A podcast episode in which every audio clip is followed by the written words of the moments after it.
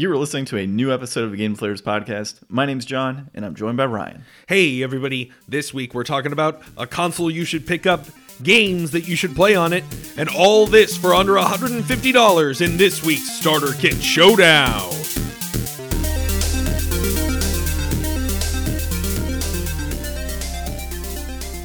Are you sure that's the intro you want? You want to retake it? No. We're gonna stick with this one, Ryan. I only say that because Ryan broke down into Master Roshi old man in his first take. I'm losing it already. Yeah, it was great. This is episode number 2 today that we're recording. This one you'll hear at some point in time. Today being February 6th, and who knows when you'll hear it. So today we're talking SNES Starter Kit Showdown. As always, we are starting with the second console in a lineup. I don't know why.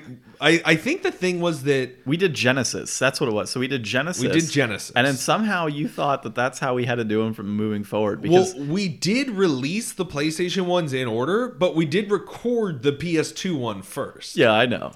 That's why it was funny. You're like, oh yeah, we always do it this way. I'm like, I only did it once, but okay, we'll stick with the non-tradition tradition. So surprisingly, we were both like, wow, I can't believe we haven't talked SNES. I mean, like, we did it, I feel like we've done more of these than we have, but really it's just been like some Game Boy stuff and some PlayStation stuff for the most part. Yeah. So we still have a lot more of this to go through, but yeah, we're talking Super Nintendo. I mean, I think of all the consoles we're going to go through, this is the one that for me sparks the most. This was video games like propulsion into like the super mainstream. Well, this is what we grew up on. But like getting like a console this powerful in your house for, you know, a reasonable amount of money, and it had such longevity to it. I mean, we'll talk about all of this a little bit, but I mean, just to start us off, the Super Nintendo Entertainment System. We're going to be talking about the North America stuff because that's where we're located. So the U.S. launch price was $199. Came out August 23rd, 1991 with a 5-game strong lineup. You had F-Zero, Gradius 3, Pilot Wings, SimCity, and Super Mario World. I am going to point out rate of inflation. The Super Nintendo, if released around now, would be about $400. Okay, well, $200 sounded a lot more reasonable earlier. Yeah, I was just like, I'm like, I need to look this up because you're like reasonable. I'm like, well, I mean, we were paying like. Well, so $400, or okay, so $199 reasonable when you consider that some games that were coming out then were coming out for like $100. Oh, I know, and that's so, what's insane when you figure out the inflation cost. You're like, holy crap, it's crazy. This is one of those other things that I feel like younger people, and like it gets lost in a lot of the conversation nowadays of like rising prices to $70 games. Like back in these days was before. Like I feel like right after the Super Nintendo, games kind of hit a standard. Like I don't remember PlayStation games being wildly differently priced. I think they were like $40 and $50. But they weren't like, some were $90 and some were $50. Nothing like that. I mean, we get that nowadays with the collector's editions, and we'll go into our time with the console here. But yeah, definitely part of the overall story here, right? The rate of inflation and where games were back then compared to where they are now. And we all have, I mean, and we could probably talk about this some more if we did more research, but like when this came out, this was like the item. Like this was the Christmas rush. Everybody needed to have the Super Nintendo when it came out. It was everywhere. I mean, you had like this whole legacy that it started to really build up in the culture of like, you know, hardcore home console gaming and having these like really like, I don't know, there's just something that was such a step up for the Super Nintendo from the NES for me that it really was like, this is the real video games. Mm-hmm. Well, go finish up your history here, and then we'll kind of jump into some of our experiences, what we thought. I mean, about. That's yeah. So I mean, the launch date, launch lineup. That's mostly what I got there. Okay, nothing else. All right. Well, let's talk about a little bit. I guess let's dive into our time of our consoles when we were growing up. So I can kick this one off really quick. So my experiences initially started with the NES and then playing the NES. And I've talked about this in the past, but then Super Nintendo was then given to me for Christmas years later. So do you have any idea when? What's that? Do you remember any idea when? 94 probably. Okay. I think is when I got it because I was going to be a little too young to play it beforehand. But 94 I got it. My first title, it was actually the All-Stars box is what I got. I don't think I have that box anymore. No, I definitely don't. But I got the Donkey Kong box nowadays, which is pretty cool. But yeah, I had the All-Stars box, which had the All-Stars Plus World Pack in as part of that. And that's what I played a lot of. But, you know, during that time period, my parents didn't know anything about the M-rated games or whatever. So we ended up getting like Mortal Kombat 3 Ultimate around, I don't know if it was like around the same time frame, 94, 95, because I'm not looking at the date it was released. But I remember that being one of our key titles we got on a Christmas. My brother and I were playing a lot of Mortal Kombat, and I would get upset when he would uppercut me only, and just uppercut constantly. That's all he did. Pissed me off every time. We had picked up the Donkey Kong games, so Donkey Kong Country 3. We got Top Gear that same Christmas. A lot of great games that came out. And so I do remember as we would go to like Toys R Us and find games, it was always, you know, for people that are not old enough, I guess, you would walk into Toys R Us, and at least mine was like this. They just had rows of like pictures of the games and slips where you took the slip to a back counter, and they had like all the boxes in the back of the games, and then you would hand them a slip and they'd come bring you a full box game out. And that's how it worked. And so you had all your price points were kind of like up front, and it would say if there was any copies left, and that's just really how they maintained inventory and kept track of like how many copies they had on, you know, available. But yeah, games were expensive. So, I mean, I remember seeing games for $65, $75 back then. Some at $44. It just was all over the place. And it was always an interesting experience because, like, you know, it's still like, you know how you get those memories that you can remember a lot of things, and then some things are like just kind of bits and pieces. So it's just, it's always interesting to kind of keep that key memory in my head of like walking through like the Toys R Us aisle of just like basically plastic slips holding sleeves and pictures of a game boxes. Like, it's just a pretty unique thing to kind of look back at. Yeah. But yeah, so we did a lot of Donkey Kong. We played a lot of Top Gear.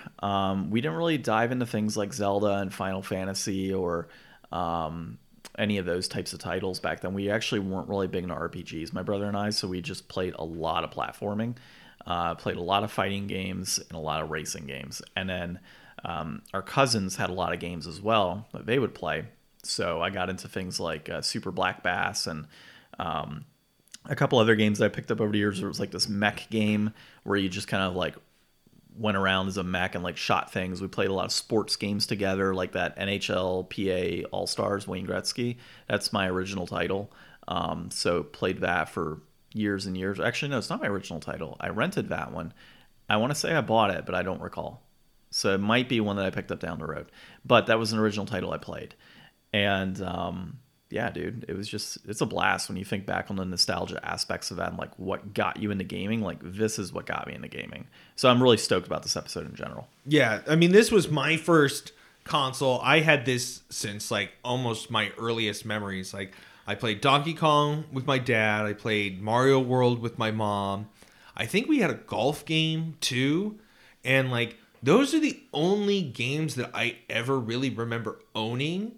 Like, the Super Nintendo, like, of all the games I remember, is probably the console that I did the most, like, blockbustering with over the years. Like, always remember as a young kid going to Blockbuster and renting something different and trying something out, like Turtles in Time, Arrow the Acrobat, this, that, or the other. Like, you know, there was so many great times of, like, I remember going to the kid up the street and he taught us how to get to like Star Road and stuff. Like, this was the age of like playground secrets and you know, it just seemed like games could do anything and take you anywhere. Like this is what people who liked reading books felt like.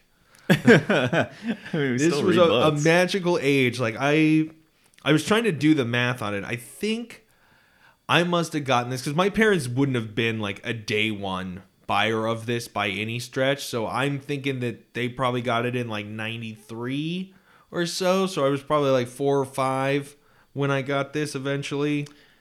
Yeah, I might have been around that age too, actually. And I mean, I got it. You know, so many good memories, so many awesome games, so many, you know, going over to a friend's house and seeing what they have, and then, you know, borrowing games and stuff, going to games or go to GameStop is where this story ends. Because GameStop, you know, I think I was in like junior high or maybe like 6th grade or something. Yeah. Dude, I sold every childhood memory I ever had to GameStop, and I regret it so much to this day. Like the amount of money that they made off of us and then turned around and sold to other people who, in retrospect, have a way more of a profit now than GameStop ever made off of flipping those back in the day to savvy people. Like, man, I wish I could go back and stop me from piecemealing out my childhood. Well, I kind of feel the same in regard to, because I didn't really piecemeal out my childhood. I've never really sold games ever. So unless it's like extras, I remember going into GameStops and seeing Super Nintendo games for dirt cheap. Yep. And I never picked them up because I was playing PS2 and PS1 stuff. So why? You know, they still were selling Super Nintendo games at a very heavy discount during the PS2 era. And I just never jumped on them. Like, I could have bought Final Fantasy games for like $10 a pop back then. I just never did. So it is what it is. I mean, live and learn. And nowadays, you know, if I see titles that are kind of older, you know, I'll generally pick them up. Yeah. You know, but it is what it is. You know, I think the Super Nintendo for me is probably like the most iconic. Like if I think about a video game, like I think about a Super Nintendo cart. You know, like the physicality of it, like the shape of it, the look of it, the, you know, just the little peak wraparound sticker on top so that as you shelve them, you can still tell what they are. Like, there's so much that went into, you know, the, like, video games in general. Like, of all the history of everything that's been put into video games, for this to be the one that really leaps out and builds that brand, like, not even just for me, like, obviously we grew up with it, but I want to say that, like, in general, the public still probably looks back to that the same way that I think that, like, when most people think about, like, a generic car, they probably think about, like, you know, like a mid-90s sedan. Yeah. You know, more so because it's just kind of, like, that's the period where, like, you know, you would have seen in the news, like, oh, Nintendo. You know, it was everywhere at the time. Like, as big as video games are now and how much marketing is behind them, like, people don't feel for that in the same way. Like, now I think it's more about, like, the games themselves than the consoles. Like, the last console war really wasn't, like, too huge. Like, people aren't really arguing about, like, you know, is the Xbox, is the PS5, now that it's out. Yeah. Obviously, when they were still not out, it's all we could freaking talk about, and I was over it. Yeah. It's, you know, I don't really have too much else to talk about in regard to, like, my history of the console. Standout titles. But yeah, standout titles would be something I'd want to talk about. And I think for me, standout titles are, of course, the Donkey Kong franchise, Country franchise. That's like your mainstay favorite series. Yeah, I mean, I got so much Donkey Kong crap in my house, it's ridiculous. So Donkey Kong, Bomberman, Super Bomberman was a lot of fun back then. Zelda wasn't standout for me. I mean, it's a standout title now, but it wasn't standout for me back then. Top Gear franchise, I really wish I would bring back Top Gear. The music for that game is phenomenal. I love that game. So I would say Top Gear. I still need to buy Top Gear 2. Jurassic Park. Me too. Standout title. I just was watching F It Beer Bros. They did a playthrough of the Jurassic Park game, and it's like such a poorly designed game, but I remember it so well. I want to, you know what? I actually want to replay that. That's a game I should replay. And it was hard too. Well, back then it was. Yeah. Let's see, another standout. That was a one renter for me because I could not figure it out as a kid. Yeah. There were always, like, this was the age of games before, you know, the internet technology and me being old enough to do any of that kind of stuff. Like, if you got a game and it was just Nintendo hard and you didn't know what to do, that was it. You just didn't rent that game again. That was just a bad game at that point. Exactly. I would say that the Mario All-Stars Plus World Pack, and, you know, I know almost every single game on there except World is going to be NES. But, of course, it was an SNES release to get all of those out there. So, for me, it was Lost Levels was obviously a big one I liked to play. Of course, beat that down the road. Mario 3 was always fun, especially the flutes. And that was one of those, like, playground-type situations where it's like, oh, if you duck here and you do this, you can go get the flute type of thing. So, that was always fun. And then, of course, World is phenomenal. I've beat World God knows how many times already. Same with, like, Donkey Kong Country 3 and Country 2. Country 1 I didn't play as much. So, I mean, that's really, like, you know, those key standout titles for me growing up. And there's tons more. You know, you got Earthbound and Chrono Trigger and the Final Fantasy titles and Zelda, of course. So, tons and tons of standout titles in that console. And a lot of underrated games, too, that have gone to, like, stupid prices as of late. That were released on the console as well, that I haven't mentioned here. What about you? So, like I said, I didn't really have, like, a lot of games that I owned. It was mostly, like, rentals and stuff. So, I mean, Donkey Kong Country 1, Super Mario World. I really remember Turtles in Time was one that I rented a bunch. Gosh, Mario Kart I never had, but, you know, somebody else always had Mario Kart. Gosh, I think a lot of stuff, like, I was going through the list trying to build out the games, and I was looking at, you know, some of the games that we've played since, and thinking about, like, the Super Nintendo Classic. I mean, we've talked about that a whole bunch of times, and it's like, you know, I never played, like, the Kirby games. I never played Zelda. I never played Super Metroid or any of that stuff back in the day. And they're so much more accessible now in, you know, illegal ways that are very, very easy to access. Yeah. So, like, I mean, Super Nintendo is that console for most people that's, it's got to be the most emulated, I would imagine. You know, there's so easy to just pick up and play these games that are really designed for everybody, and there's something out there for everybody. I think that, like, more of the standout titles to me are things that I didn't even play as a kid. Like, I really liked playing through Link's Awakening. I really liked playing through Super Metroid. You know, those were, like, fun games to play. And even gosh, you know, Star Fox 2 we looked at and we determined, like, you know, this would have been, like, a really pushing the edge of the Super Nintendo, but, like, I'm glad that it didn't come out and it led to Star Fox 64 instead. Like, there's the Final Fantasy games, Chrono Trigger, things that I still haven't touched that I really need to play. You know, there's so much on this one console that I feel like, you know, like, if you could only pick one console to have, I think this would be the one that a lot of people would choose. Oh, 100%. This would be the one that I would choose above anything else. Any consoles come out, I would choose Super Nintendo. You know, it's kind of getting me thinking here, like, after I beat my new games resolutions, I, of course, got a couple here I got to play still, a couple games to finish, but I kind of want to dive into some Super Nintendo games and just play some of them through. And just re-experience that, because it's been a long time since I've actually, like, booted up just to play. I guess Captain Commando is one, but, like, booted up to, like, play some of those older titles that I enjoyed. So as far as our Starter Kit Showdown is concerned, usually I'm the one that kind of jumps in and starts this one, so I'll do so here.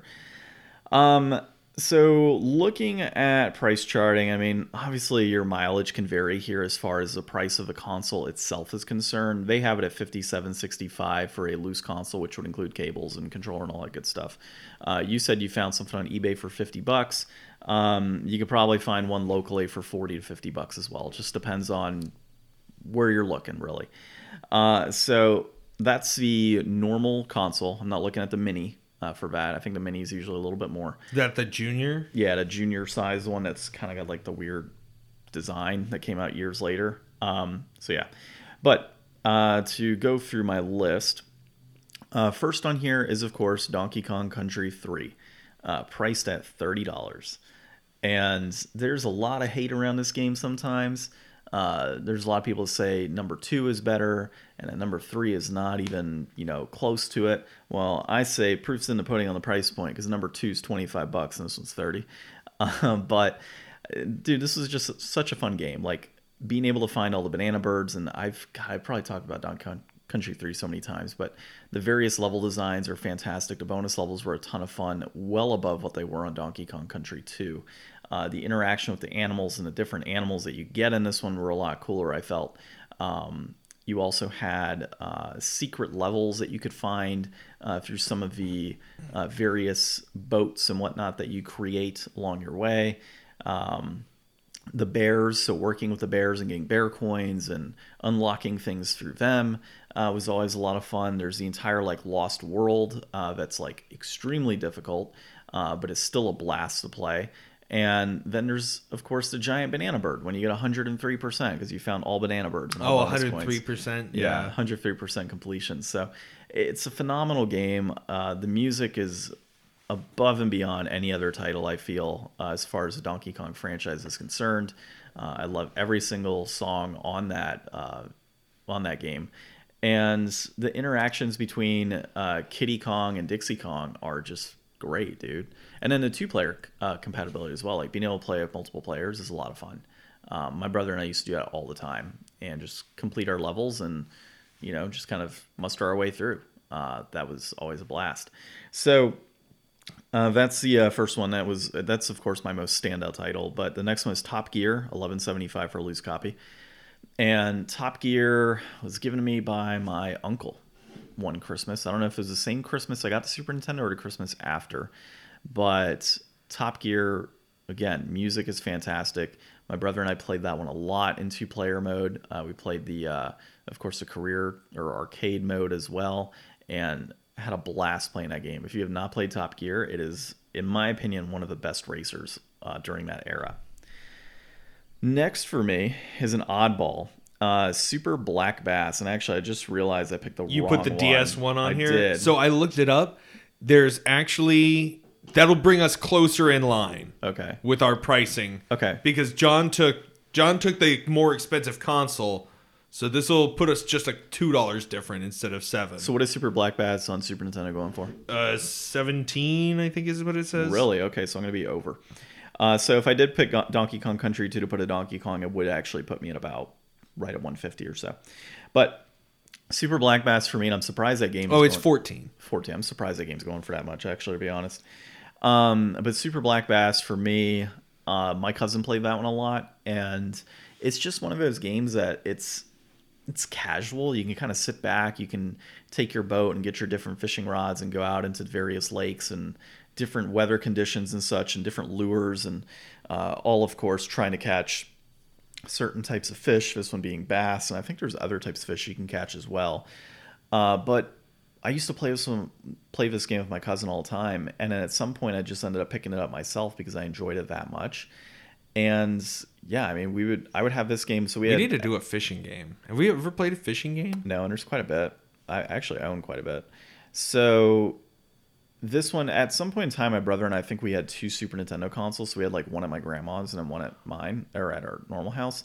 And so this game would actually sit at my grandma's, and that's what I would play. I would just play like Super Black Bass and just... Going to grandma's for fishing. That's all I would do. After school, I'd play some Super Black Bass, and it was a ton of fun. So you said $14 on that one, so I'm going to be over to $160, but if I, you know... Take off the $7... Yeah. You're about $3 over, you're fine. Yeah, exactly. So I win. Anyways, so so the next one I have is NBA Live 95. Dude, I think this is actually historically one of the best NBA games that was actually produced on the console outside of NBA Jam. So I love sports games. I don't know. I'm just a sucker for it. But this game was always a blast. My brother hates sports games, and he played this game with me. So we would play NBA Live all the time, and used to play as, you know, the team I would play as, all, you know, every single game, and go through to standard career mode with, not career mode, but, you know, the franchise Bulls mode. And the Bulls were in that game. We'll say I played with the Bulls. Who did you play? I'm not going to say where I used to live on the podcast and divulge more info about myself. So we'll say I played with Chicago. So I played with Chicago, and I did actually, because Michael Jordan. John's so secretive. Yeah, yeah. Heaven forbid anybody knows that he works for the CIA. Don't spill my secrets, Ryan. I'll put the Taliban on you. So yeah, NBA Live. I used to play Chicago though, because of Michael Jordan. So we would play that one a lot, and it's just a great sports game. I mean, it really is. Like, there's some shoddy things about it, just like any game back then. But it was a very fluid, easy-to-play game. Why is it only $4? I don't know, but it's worth it. It's a sports game, dude. Sports games are always cheap, for the most part.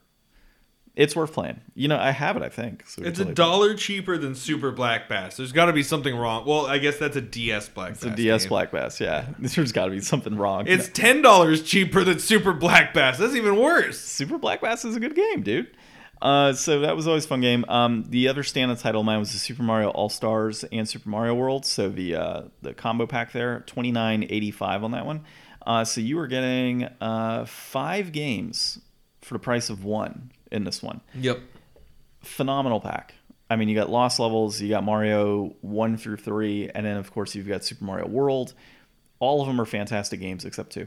And look, we've talked Mario for years. Everybody that listens to us has probably played every Mario game as well. We've talked this opinion. I don't think there's anything else that needs to be said. It's, you know, fantastic game. It was the first game I ever got, actually, on the Super Nintendo. And it is still my original copy that I have here. Same with Donkey Kong Country 3, original copy.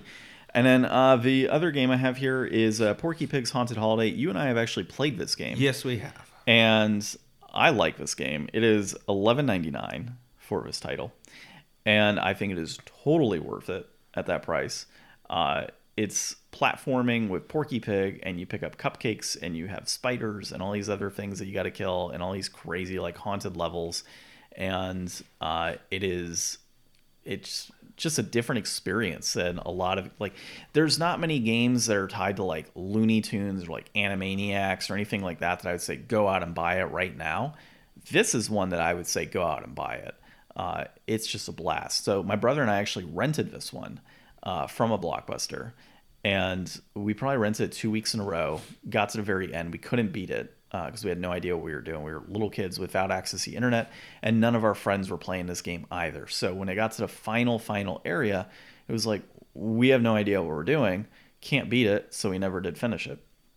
So we pulled a Ryan back during like 90s, 96, 97, whenever this game came out. And yeah, I mean, that is what it is. And then down the road, it came across at the game shop I was working at.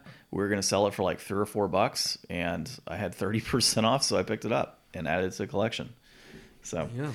All in all, though, my list, if we remove the 7, add the 10, we're at like 153.10 is what I'm at. If I go with Donkey Kong Country 2, I'm actually under by $2, but we're going to stick with 3 because that is the superior Donkey Kong. So, John, that is a decent list, I suppose. Some people may think that those games are worth the money. However, I have a much better alternative list here for our listeners who want to spend 150 hard-earned American dollars on some classic nostalgia. What about Canadian dollars? You're North America. Well, they're going to need some more. Loonies and Toonies go cheap. But for not very much money, you can get a little piece of Canada's treasure in Alex Trebek. I have here on my first title for $5.39 a loose copy of Jeopardy for the Super Nintendo. That's awesome. I was trying real hard to get, you know, I like to have a spread of different genres of game. And I was looking at puzzle games, and like, I've never heard anybody talk about Tetris 2. So I was like, maybe there's a reason for that. So I left that off the list. And then I was looking at Pack Attack. And Pack Attack's just a little bit more expensive. than what I had money left over for. So I was like looking for a puzzle game that would be cheap that I could fill with, but I couldn't find anything. And I was like, you know what? I know the grumps have fun going back and playing some Jeopardy. Like, who wouldn't want to see Jeopardy from 1990X? You know, this would probably be worth $5 of fun for you and somebody else. Next up, launch title for the game. I was actually looking for a shmup. I was looking at Super R-Type. But Gradius 3 was a launch title. It's got really good reviews. People dig it. It was just a couple dollars cheaper. I think that, you know, it was strong enough to launch the console. It's strong enough to carry it home. RPGs was the hardest thing to find because they're so expensive. There's so many RPGs on here, and it just happens to be that, like, almost all of them are Legends. So they're all very expensive. For a while when I was building this list, I had Dungeons and Dragons Eye of the Beholder on here. It's like a first-person Western-style RPG. That's got really good reviews. I know that there was like a GBA remake that a friend of mine played. This was not really super working, and I wanted something a little bit better, so I found Tales of Phantasia, loose for $23.47. This is actually going to be my most expensive title on here. I'm a big fan of the later Tales games. I did try playing one from PS1 a little bit, but I mean, this game has decent enough reviews. Of all of the very expensive Super Nintendo RPGs out there, this is the least expensive of them, and you'd probably be able to get your RPG satisfaction, at least for a starter kit. You know, like, if you really want to invest $70 in buying one of those better games, by all means, do it. You probably could have gone with Draken. I don't even know Draken. 3D role-playing game. Yeah, like, there's, like, I was looking at, like, there's, I was like, is there, like, Dragon Quest? No, those are expensive. Romancing Saga? Those are expensive. I guess you're looking for more like that JRPG type of looking for like a JRPG, yeah. Yeah, Draken is kind of JRPG-ish and not really at the same time, but that's $10 loose. You could have saved some money, Ryan. Yeah. Next up, a game that John knows all too well, Wayne Gretzky and the NHLPA All-Stars. You liked getting your ass beat that much you added it to your list? I needed a sports game, and I know nothing about Super Nintendo racing games. So that's usually where I go for my sports. But in this case, this is one that I actually played. I know that you love it and would love to see it on here. And for, you know, $7, a hockey game, that's not bad. You got the game deflator spike, I see. Next up, I know, well, it was like four something when we did it. Oh, there you go. Next up, F-Zero. Miniature racing. Yeah, there's just no way I could fit Mario Kart on here because it's like $35 or something. It was just going to be too expensive. So F-Zero, people are always clamoring for new F-Zero titles. So I figure throwing that on here is good. After that, Super Street Fighter 2 Turbo. There are so many Street Fighter 2 versions, but this is the version that I hear talked about the most. And it was like right in the middle. Like Street Fighter 2 Alpha was more and Street Fighter 2 was less. I was like, I'll go, you know, 2 Turbo. Why not? That's $15.74. I don't know if I mentioned it. F-Zero's 15. And then I feel like I screwed up here, John. I put Super Mario All-Stars on here, which is $20.38. I did not realize that there was a Super Mario All-Stars Plus World Pack. Yeah. So technically that has no Super Nintendo games on it, right? But it was a Super Nintendo release, so I'll give it to you. So I can do a switchy thing here too. So I could swap that out for just straight Super Mario World. Okay. And lose the $7 and comparably be price-wise with you on console. Technically. Or you keep this one and then the folks get 4 games for the price of 1 game. Yeah. So I mean either way you wanna go with it, it's a good deal. So that's gonna put me at $1.50 or right around there too if you want to swap that out for Mario, because Super Mario World is like $13 or $12. Gotta say, I like your list. I think it's a pretty good one. You know what? I tried to grab a little bit of everything. There's just so much that's so unaffordable when you're trying to spend only $100 on games. Well, it depends on like what you want to do, right? So like if I took out Donkey Kong Country 3, for example, I would probably honestly add something like Jurassic Park on here and maybe like the Super Star Wars Return of the Jedi, because those are two great games that I've always enjoyed as well. So there's like some room where you can kind of finagle here to pick other titles. Like instead of Super Mario All-Stars Plus World, just select World, save the extra little bit of change and then put it towards another game. So, you know, I think when you start digging into Super Nintendo, it's got such a great library and such a wide variety of different game styles or types. It's you can totally mix this up and jump. Like I think I've got between all of us, I've got three platformers, a racing game, a fishing game, and a sports game. If you don't like sports and you don't like racing, shit, put that together and you've got $15 to put towards like an RPG. Yeah. I mean, the other thing that you can do with this is like there's so many supplemental ways to get Super Nintendo games. I mean, obviously the Super Nintendo Classic, if you can find one, is a great thing. I mean, even on the Switch, they've got their Super Nintendo games that you've got access to if you have, you know, the subscription service. So there's lots of ways to play a lot of games. If you wanted to become a collector for Super Nintendo, you don't have to buy all those games that you can already play elsewhere. You could spend your money buying, you know, other more obscure things or other, you know, things that you don't have that access to on those platforms and, you know, really build up a very unique collection. Yeah. Yeah, for sure.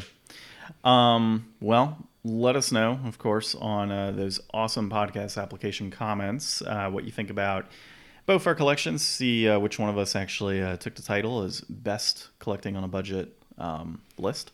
You could also let us know on social media, on Twitter at Game Deflators, and on Instagram and Facebook at The Game Deflators. And of course, you can find us on thegamedeflators.com. Ryan, any final thoughts here before we conclude our episode? No, I love the Super Nintendo. That was a final thought. You said no. You lied to the people. Yes. Yeah. Put Ryan on, I don't know, put him blast. On the stake. Put me on blast. Put him on blast. There you go. All right. Well, I love the Super Nintendo as well. Definitely one of the best consoles ever created. But this has been a new episode of the Game Deflators Podcast. My name's John. I'm Ryan. And thanks for listening.